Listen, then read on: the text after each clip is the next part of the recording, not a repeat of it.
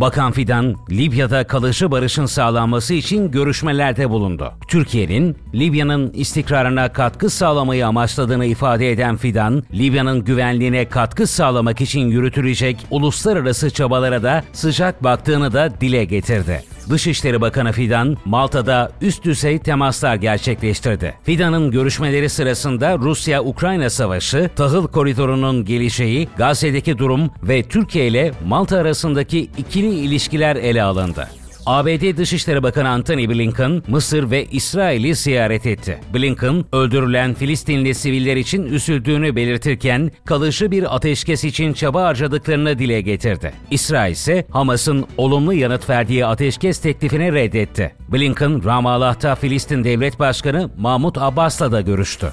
Arjantin'in aşırı sağcı lideri Javier Milei, Gazze'de 28 bin sivili katleden İsrail Başbakanı Benjamin Netanyahu ile görüşmek için İsrail'e gitti. Milei, Tel Aviv'e indiğinde Arjantin'in İsrail Büyükelçiliğini Kudüs'e taşıyacağını açıkladı.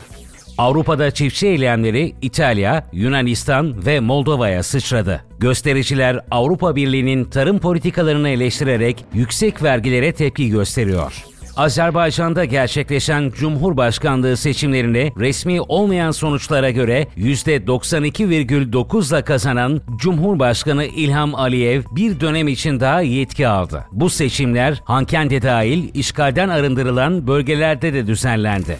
Pakistan halkı sandık başına gitti. İlk gelen verilere göre eski Başbakan İmran Han'ın partisi olan Pakistan Adalet Hareketi'nin desteklediği bağımsız adaylar yarışı önde götürüyor. Veri akışı dururken seçim sonuçlarının ilan edilememesi hile iddialarını gündeme getirdi. Pakistan'da darbe gerçekleşebileceği ifade ediliyor.